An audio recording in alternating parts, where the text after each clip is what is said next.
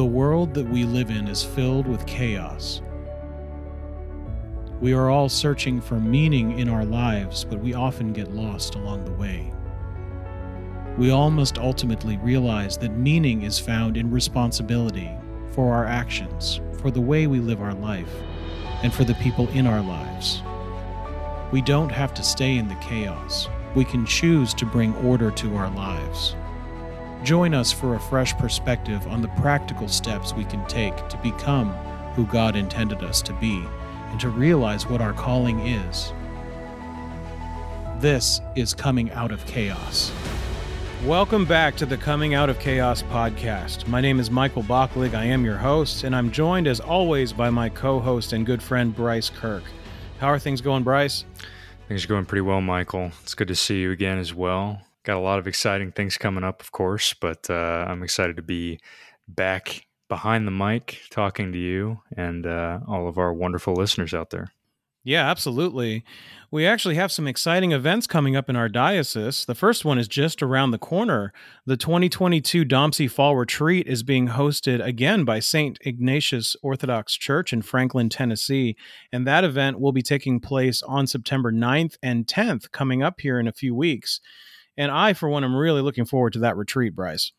Yeah, me too. Uh, actually, it was the first retreat that I attended um, in this diocese. Oh, was it really? Yeah, yeah, in 2019. Wow. And um, it was uh, you, uh, your wife, and me, and a couple other guys from our parish in Arkansas. We all traveled out there to represent. And I mean, it was just a wonderful time. Um, the property out there in Franklin, if if y'all haven't seen it, just Google St. Ignatius Church in Franklin, Tennessee. Gorgeous church. You know, last year um, was the first time we were kind of able to do everything back in person. That was the first event to kick everything off after the initial COVID wave. Um, I guess the initial couple waves, because we had to cancel the um, Parish Life Conference that year. But we went back had a little bit of a delay getting everything started, but it was great to be back, see a lot of our old friends, and meet some new ones. Um, you know, and we have this event coming up here in the next two weeks, and time is just flying by. Like, you know, the time of this recording, it's the end of August, and I still have last year's retreat fresh in my mind. So, you know, being able to be back there and again, seeing everybody and being able to experience the retreat, hear the speakers, you know, God willing, it, it'll be a great time.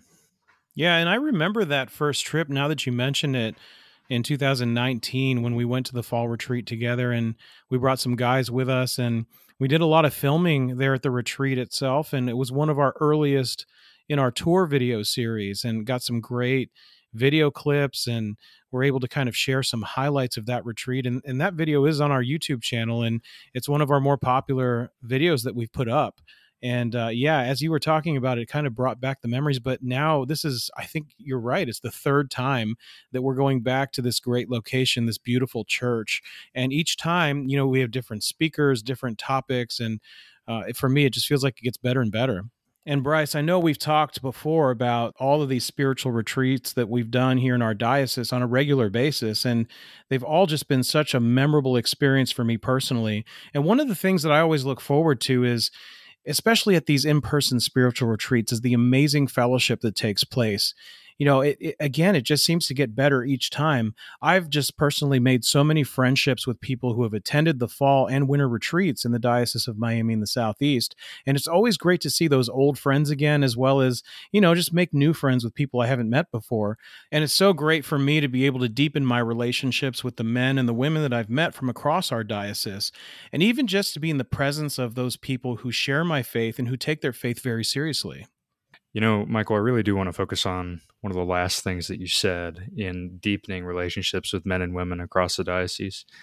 I think the really important part about a lot of these retreats is not just going to listen to talks, although they are very beneficial and I think edifying um, all across the board. You know, I remember last year really wanting to take in everything that we had talked about um, and what we had heard from the speakers, but really kind of being able to be in those situations with people whether it's at lunchtime or dinner time, you know, sitting with your friends or sitting with a whole new group of people and talking to them. Or, you know, getting to talk to Bishop Nicholas or many of the priests and deacons from around our diocese, getting to learn about them, you know, where they come from, what they're thinking.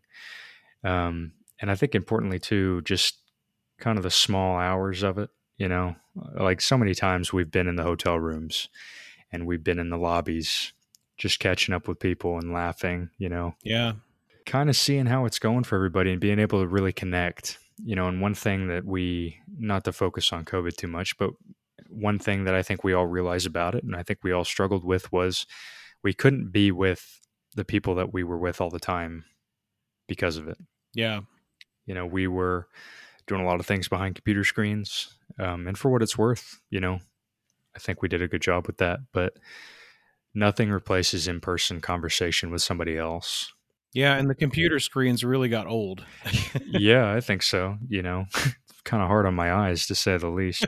right. But, you know, like when we were at the Parish Life Conference in June, um, you know, in Memphis, just getting to sit down and talk to people, like that's the best thing about it to me is being able to just connect with everybody. Um, you know, and for me, I go to the young adult events as well as the Antiochian men events. And so being able to be around a bunch of different people with a bunch of different backgrounds, all there for a similar reason, you know, in my whole life, I've been looking for people that were similar to me. And these are the places where I think I found it. Yeah, absolutely. And and there's a lot of exciting things on the schedule for the upcoming fall retreat, including as you mentioned some great talks. There'll be some great fellowship events. We'll have worship services together and, and even some workshops. And and Bryce, you and I happen to be on the schedule for one of the workshops. We're actually going That's to right. Yeah, we're we're actually going to be doing a coming out of chaos podcast recording with a live audience there at St. Ignatius Church. We're on the schedule for Saturday, September the 10th, and plan to record an episode on the topic of the importance of brotherhood in the church. This is definitely the first time we've ever done anything like this, and I'm really excited for that opportunity. Yeah, you know, one thing about the podcast, I think, which thank God we're able to do it um, in the first place, but you know, it's really it has changed since we began. You know, it it began with you and I kind of recording with mics. Uh, we didn't have pop filters the first time. Yeah, that's right. So it's a lot of, you know, you hear every little thing about it. Then we get the pop filters, you know, we Michael, I got to say our uh our production value keeps going up, man. We're doing good there. Oh, I'm glad to hear that. I do I do think there's some of our listeners now that are going to go back to that first episode and they're probably going to be listening for those pops because they are in there. yeah, you know, and I think the important thing about it and uh, this might be a life lesson as well is you're never perfect at anything the first time you try it unless you're very blessed to, you know, Yeah. to be able to be that way. But um, I, I think you know being able to learn more about ourselves through this process as well. You know, when we when we get these scripts ready, you know, when we kind of think of topics, it really does challenge the both of us to, you know, really go back on our experiences and look at those things and you know where we're at. Um, I remember one of our first episodes. We were doing the series on the uh, article from uh, Frederica Mathewes-Green Yeah. um, on why men love or why Orthodox men love church, right? And you know, I was going back and remembering my first time in St. Nicholas Church. You know, I remember my first time after being chrismated serving in the altar. You know, I remember all of that, and the importance of all of it just comes back to you. And in these recent episodes, being able to talk about topics like spiritual warfare, being able to have all the people that we've had on, Yeah. being able to talk to them. You know, you and I are not spectators in these things, but it's just as edifying to see it. Yeah, we're along for the ride, even with our listeners, because we're learning as we do this Absolutely. along with them, I think. That's one of the most beautiful things to me as well. Uh huh. And you know, we're lay people, right? Like, it's uh, it's a blessing, you know. And then getting to this point where we're at, um, being able to talk at the fall retreat, you know, doing the podcast there live, Yeah. like that's that's been a dream of mine since I was a kid. Actually, when I was young, I really wanted to be an ESPN sportscaster Hey, there you go. doing college football Saturdays, you know, doing doing game day, you know, up there like Lee Corso and Kirk Herbstreit. Yeah, the live interaction that that's what makes it fun to watch things like that, right? Right, right. And and this isn't this isn't the same, No. but uh it's definitely you know, it, it's definitely a, a dream come true and being able to share that experience with other people as well. Um and just the experience as a whole, I think will be very beneficial, God willing, you know. Yeah, wouldn't it be great though if we could kind of replicate the game day environment? You have people at St. Ignatius holding up signs in the background, right? that would be uh, that would be a first. Yeah, I wonder what those signs would say. I'm not too sure, but uh, it's, a, it's a good thought. Maybe one day we can do something like that. Well, we also have another big event coming up that I wanted to talk about in our diocese, and it's one that's specific to the Antiochian men. The fourth annual Amen virtual retreat is scheduled for Saturday, November the 19th, 2022. And the theme of that retreat is centered on the book God is a Man of War The Problem of Violence in the Old Testament by Father Stephen DeYoung our virtual retreats over the last couple of years have been very successful and they've moved to kind of a format with these retreats that works really well in my opinion where we have a book discussion in the morning and then we have a guest speaker event in the afternoon We've titled the morning events at these virtual retreats Books, Breakfast, and Brotherhood, which is kind of a catchy title. And the Amen chapter president from St. Ignatius Church, Eric Beard, will be leading the book discussion for this upcoming retreat on November 19th. And it's going to start at 10 o'clock a.m. Eastern Time that day. And then Father Stephen DeYoung, the author of the book, will be speaking on the theme of his book starting at 12 p.m. Eastern Time. And the great thing about this kind of an event is that really any of the men in our diocese can attend and participate by simply logging into the Zoom meeting. And we've had several events like this in the past, and they've gone very well. If any of our listeners are interested in attending this virtual retreat that's coming up, make sure that you go to our website at antiochianmen.org and sign up for our newsletter at the bottom of the page if you haven't already. We're actually going to be sending out the Zoom link for the virtual retreat in our email newsletter closer to the event. You know, I really do think that these retreats, you know, virtually, they've been they've been a success, you know, because we've had all different types of people hosting, right? Like we've had our very own Kevin Shearer, Father Hans, Father Paul Gerges, Father John Braun, Father Stephen DeYoung, and Father Andrew Stephen Damick, right? Like these are all, in my opinion, pretty heavy hitters. Yeah. You know, and they've either written very good books or they've led excellent discussions. And, you know, in my mind, I go back to the last one that we did, um, which was Arise, O God um, by Father Andrew Stephen Damick. Mm-hmm. And uh, I have a bad habit of not reading the book before we do the talk. Oh, you let that slip.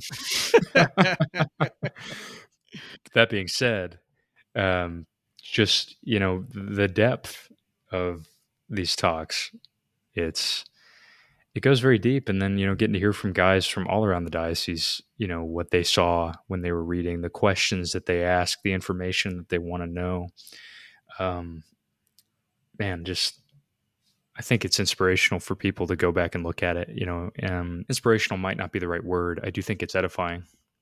You know, and thank God um, we have these things on the YouTube channel, right? So you can always go back and look at them. It also makes me think of the Bible study that Father Stephen DeYoung does for us once a month. Um, you know, being able to go back and look at those, listen to those while you're on your way to work or while you're doing homework or on your walk or whatever, like there's so much out there.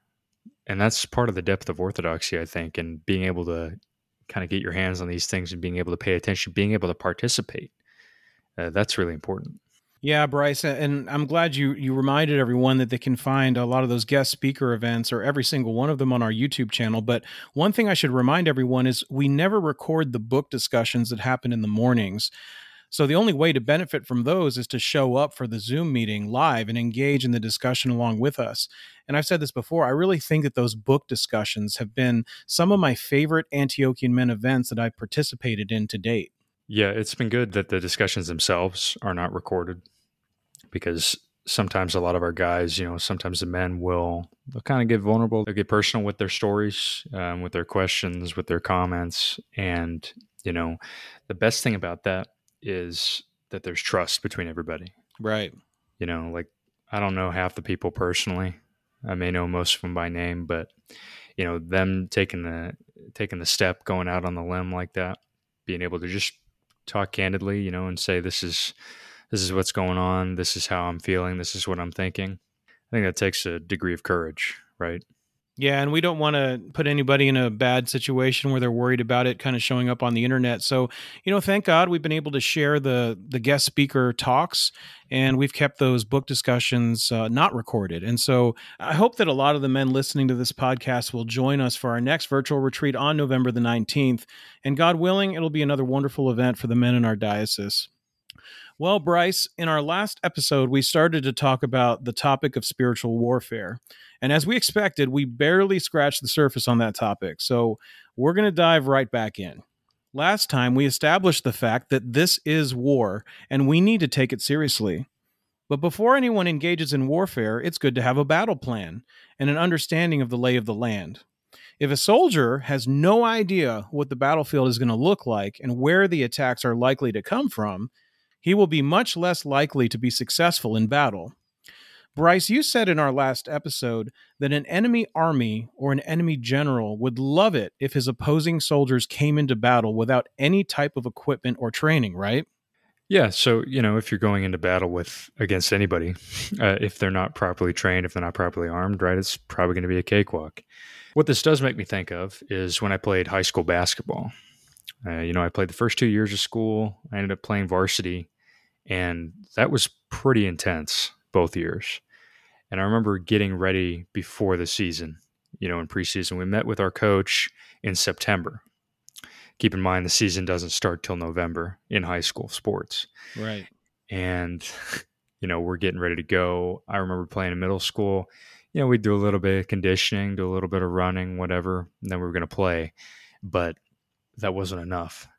So we would do these things called 32, 21, 14, 7, 3, 1, where we would run the entire 90 foot of basketball court 32 times, then 21 times, then 14 times, then seven times, then three times, then one time, back to back to back.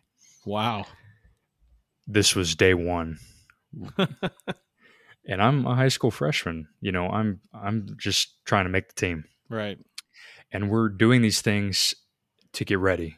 We play our first game and our coach, he decides to put down not just rebounds, not just assists, not just points scored, but every time we grabbed our shorts. Anytime we grabbed our shorts, he'd write it down and he'd make us run and practice the next time. Oh.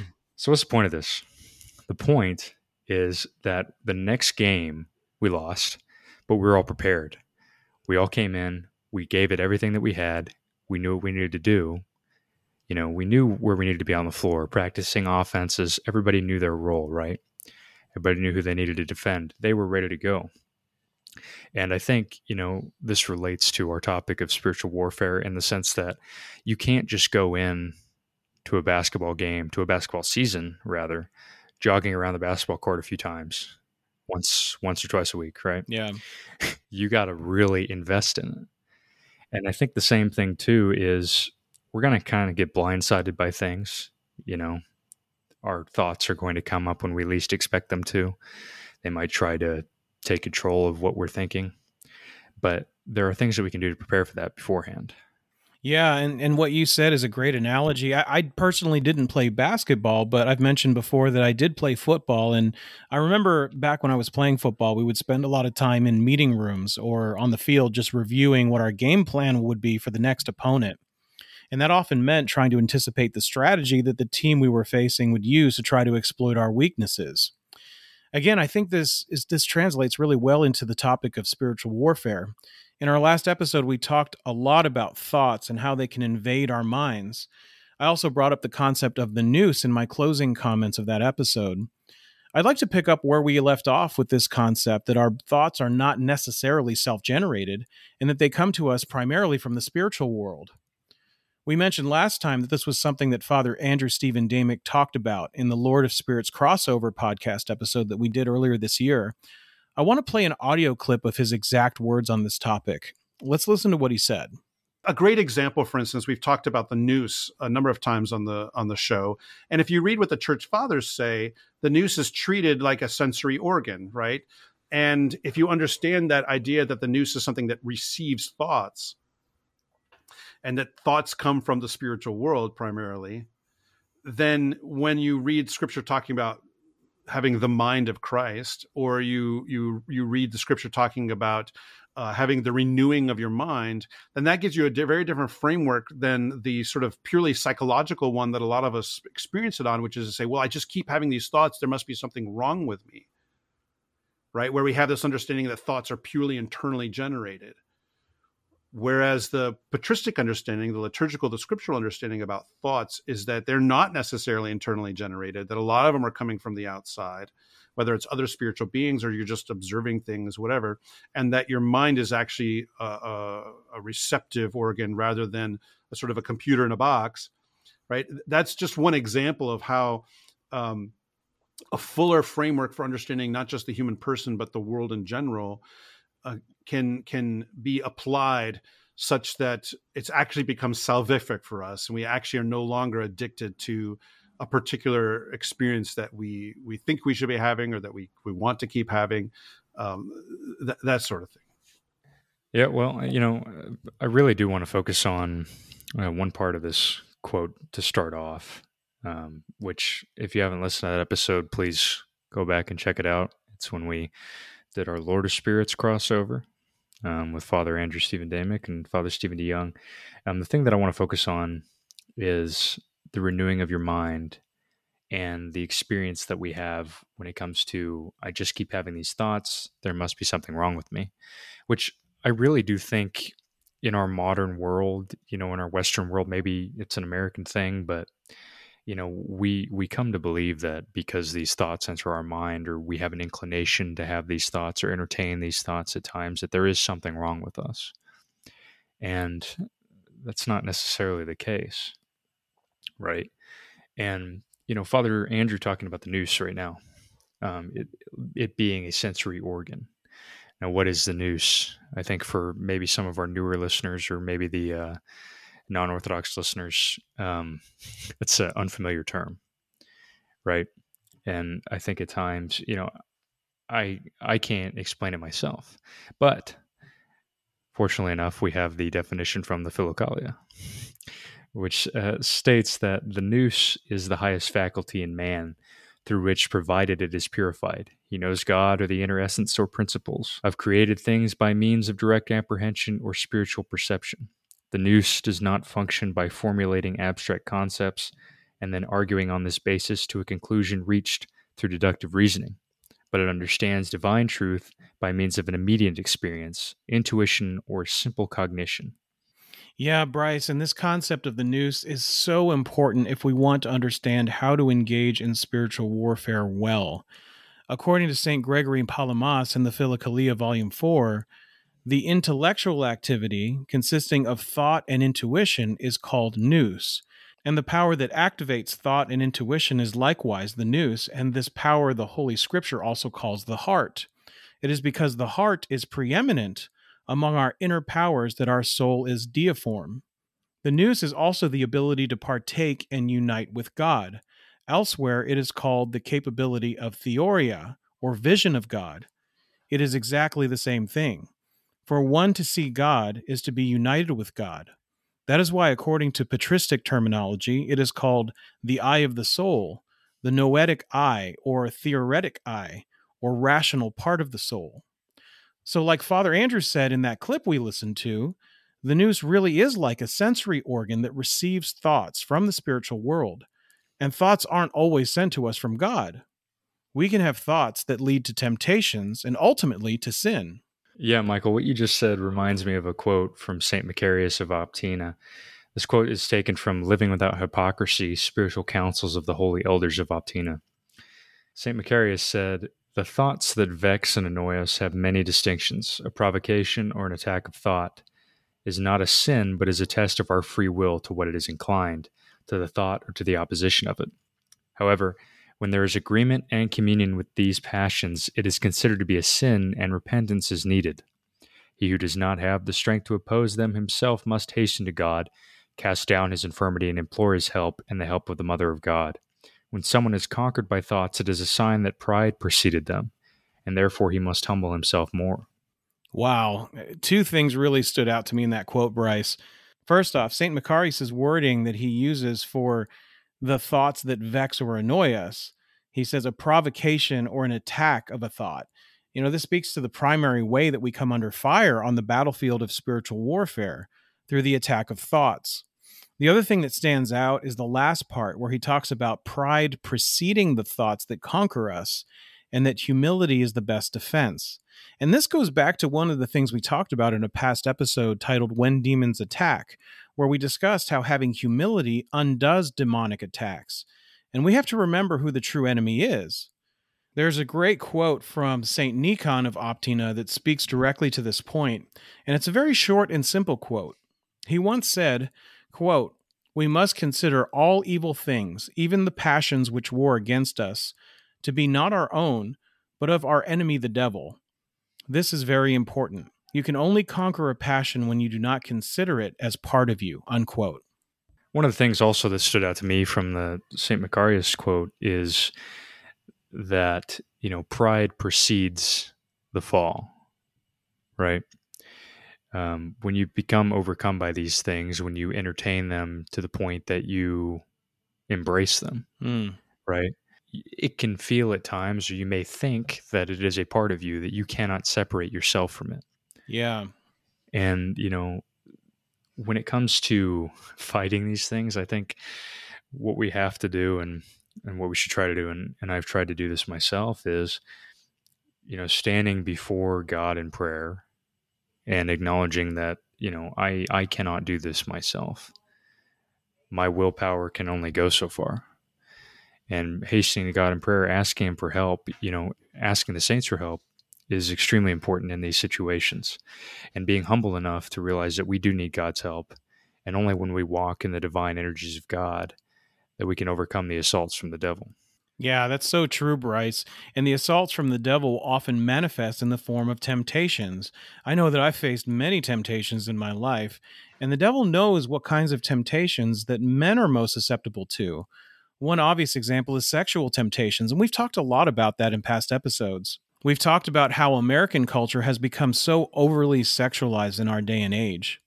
I'd like to read an excerpt from a book, Thoughts for Each Day of the Year According to the Daily Church Readings from the Word of God, which was written by St. Theophan the Recluse. This is a bit of a long excerpt, but just bear with me because there's a lot of depth and richness to it. Here's the excerpt The devil approaches the God man with temptations. Who among men is free of them?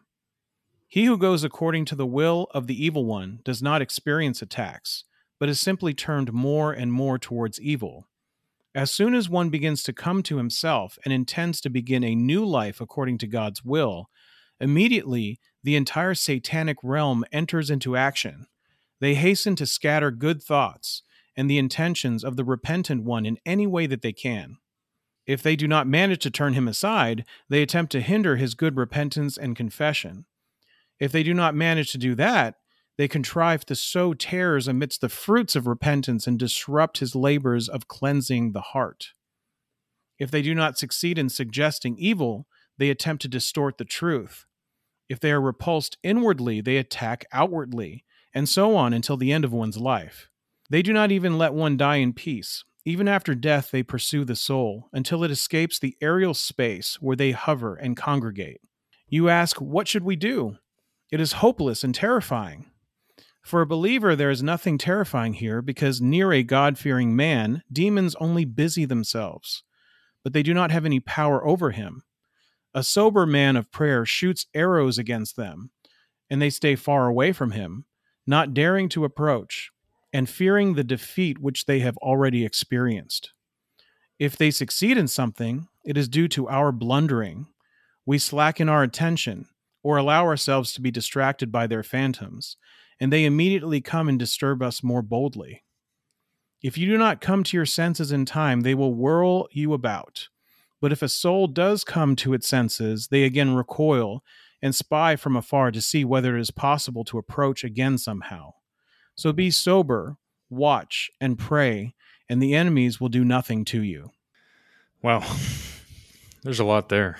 That's a good one, isn't it? Yeah, I mean that really I think brings things into perspective, right? If if they haven't been before, you know, reading that now, hearing you say that, it's uh I mean it's it's really stirring in me. right? Because I do think that there's times when we begin to um, think that we're not being attacked or, you know, oh, everything's going great right now. Yeah. That means there's not a problem. But at times that means we're already in their grips. Right. And we can't escape, right? It may hinder the repentance that we've already had because, you know, we we tend to uh, we may become prideful in, in in how we've been repenting right? We may be overcoming a certain temptation or you know resisting it for sure but falling into other temptations because of our pride. Yeah and for me you know this may be kind of a corny analogy but it, it can often feel like i'm playing a game of whack-a-mole Hmm. when i'm trying to repent from my sins right? Because you know when i sincerely repent from one thing something else flares up that i need to address and that whole process can really be exhausting. I think this speaks to the part of the excerpt I read where it says, What should we do? It's hopeless and terrifying. You know, I know what that feels like. I've had thoughts like that before. You know, I bet a lot of our listeners can relate to that too. But the truth is, it's not hopeless. And we have to keep that in mind. We are going to be attacked relentlessly, and we have to expect that. Just like on the battlefield of any war, you know, if we take out one threat, we need to expect that there will be others and not allow ourselves to fall into a false sense of security. you know there's a saying michael the more you sweat in peace the less you bleed in war Mm, yeah, that's a good one. And you know what? What what I think about that is, while we prepare for things, we don't we don't ever seek these things out. We don't ever attempt to test ourselves beyond what we can fathom, and we certainly don't ever attempt to test God, right? But we do need to be prepared for what's coming, right? And you know, mentioning Saint Theophan saying that a sober man of prayer shoots arrows against them and they stay far away from him, not daring to approach and fearing the defeat which they have already experienced. And we've talked about this before, especially when we talked about St. Paisius, when he likened the beads of a prayer rope to the bullets in a machine gun that knock down the demons. Yeah, that's right. Yeah. And, you know, I think this reinforces what we've said about the demons knowing that they have already been defeated Yeah. you know, and, and we've heard that before. And Christ defeated the demons through his death and resurrection, and they know that they've lost. So when we're actively and humbly, and that's the key, I think, there, especially, is humility, because that's a virtue that the devil cannot replicate, is humility. When we engage in prayer, uh, they can't really do anything to us, you know, they just busy themselves. They just kind of buzz around Yeah, yeah, exactly. You know, and another big takeaway that I took from that is, you know, if the demons succeed, it's due to our blundering. I really love that part. And that, again, that takes me back to my experience playing football. And after we lost a game, if my team lost, you know, we'd be watching film the next day. The coach would often say, We beat ourselves due to the mistakes that we made. And, and it was mm-hmm. really always true. I remember even before the season started, our coach would show us the schedule for the upcoming football season, and he would tell us there's only one team that could beat us on our schedule, and that team was us. And it may sound just like a cliche, but there's a lot of truth to that, and it's very transferable to this topic. You know, the church gives us all of the tools that we need to be successful. They give us the full toolbox, as you've called it, Bryce. And if we slacken in our attention or allow ourselves to be distracted, you know, we kind of open ourselves up to attack and we embolden the enemy. We embolden the demons. And there's one more thing that I'd like to focus on from that excerpt that I read from St. Theophan the Recluse. And it's the part that says, referring to the demons, that, quote, they don't even let one die in peace. Even after death, they pursue the soul until it escapes the aerial space where they hover and congregate, unquote.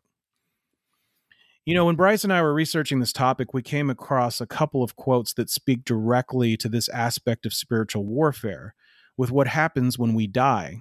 Here is a very thought provoking quote from St. Theonostos, taken from On the Practice of the Virtues in the Philokalia, Volume 2. Quote When the soul leaves the body, the enemy advances to attack it fiercely reviling it and accusing it of its sins in a harsh and terrifying manner. The devout soul, however, even though in the past it has often been wounded by sin, is not frightened by the enemy's attacks and threats. Strengthened by the Lord, winged by joy, filled with courage by the holy angels that guide it, and encircled and protected by the light of faith, it answers the enemy with great boldness.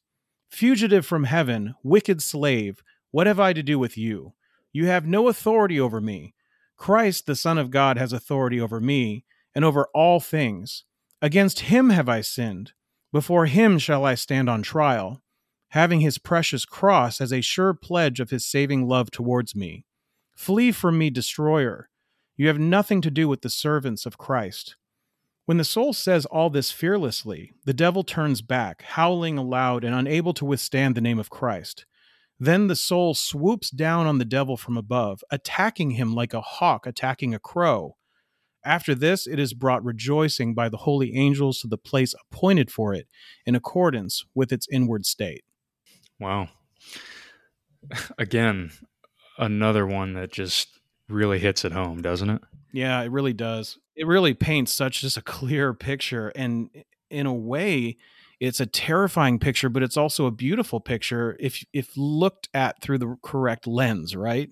Yeah. Initially you could look at it with helplessness, you could look at it with, you know, fear that shocks you to a point that you know kind of eh, would destroy your confidence, right? But here we have an example of heroism. I think, you know, courage, valor, confidence, like all of these things, all of these virtues that really stand apart, you know, that eh, blatantly saying, boldly saying, you have no authority over me. Right, exactly. Christ, the Son of God, has authority over me and over all things. And against him have I sinned, right? Before him shall I stand. He is the judge. You know, we say in the liturgy, we say in, I think, most of our services that we will stand before the judgment seat, right? We say in the creed, He will come again. He is the one who says what's going on, He's the one who has the final say, right? And, you know, I, I think it does speak to the fact that if we have engaged well in our spiritual warfare during the course of our lives in this world, the virtues that we've acquired will become so much a part of us that they will carry us through the demonic assaults that even happen after our death in the enemy's last ditch attempt to try and prevent us from entering into the kingdom of God. Yeah, and I, I keep thinking about the image that's given at the end of that quote. You know, the soul swooping down on the devil from above, you know, attacking him like a hawk attacking a crow. That's such a vivid picture. It, the imagery to me, though, is it's also very inspiring. It should fill all of us with a lot of hope. And it also makes clear what the battle plan should be in this life so we can live eternally with God in the next life. I've got one more quote for you, Bryce, and for those listening, and this is a really good one. Here's a quote from St. Basil the Great that further emphasizes this point. Quote, the dying person, knowing only that there is only one Savior and Liberator, cries out, In thee have I put my hope, save me from my weakness, and rescue me from captivity. For I think that the valiant athletes of God, after having kept up the good fight, the whole course of their existence against the invisible enemies and escaping every trap, when they arrive at life's end, are examined by the prince of this world.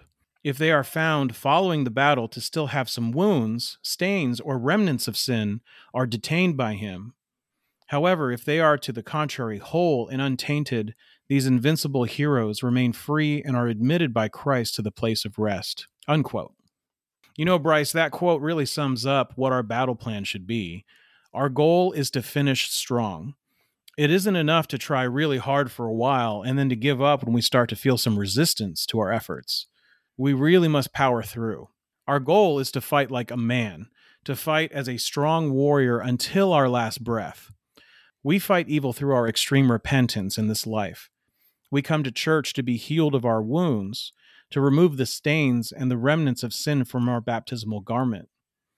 Then, after our last breath, we will become invincible heroes that the devil and his demons have no claim over, and we are ultimately admitted by Christ to an eternal place of rest.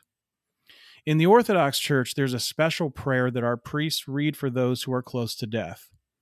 It is called the Canon of the Supplication at the Parting of the Soul, and it's found on page 77 of the Great Book of Needs. That prayer reads Count me worthy to pass unhindered by the persecutor, the prince of the air, the tyrant, him that stands guard in the dread pathways, and the false accusation of these as I depart from earth. You know, Michael, over the course of this discussion, I've really been thinking about the iconography of the church, especially the resurrection icon of Christ. When you see him standing victorious over the smashed gates of hell, pulling those from the tombs out of them. You see him in his bright clothes. You see the colors. You see death being defeated in front of your eyes. And when we read the Paschal homily of St. John Chrysostom, that Hades was embittered, they took a body and didn't realize that it was Christ who defeated them.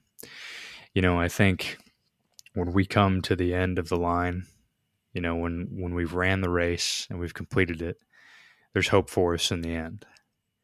And we've been given this life for repentance and we shouldn't waste it and each and every day being conscious of what's being thrown at us, the thoughts that we are assailed with, the temptations that we may have. Our situation may look bleak, but trying and trying again, repenting again. You know, we've said before, we're all going to fall on our faces, but that doesn't mean we stay there. Doesn't mean we give up. There's no courage in that. These may seem like pretty small things. You know, it's not a grandiose battle sequence from a Star Wars movie or Lord of the Rings or whatever you may want to watch. You know, it doesn't always look just like that. There's not always this grand reveal at the end. But what there is is a fight.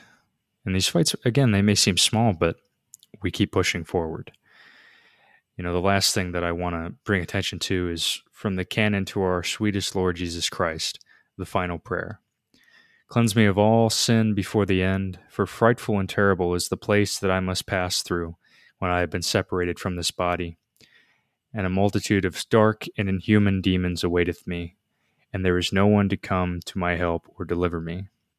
Those are some really good thoughts and a beautiful conclusion to this episode. Thank you, Bryce.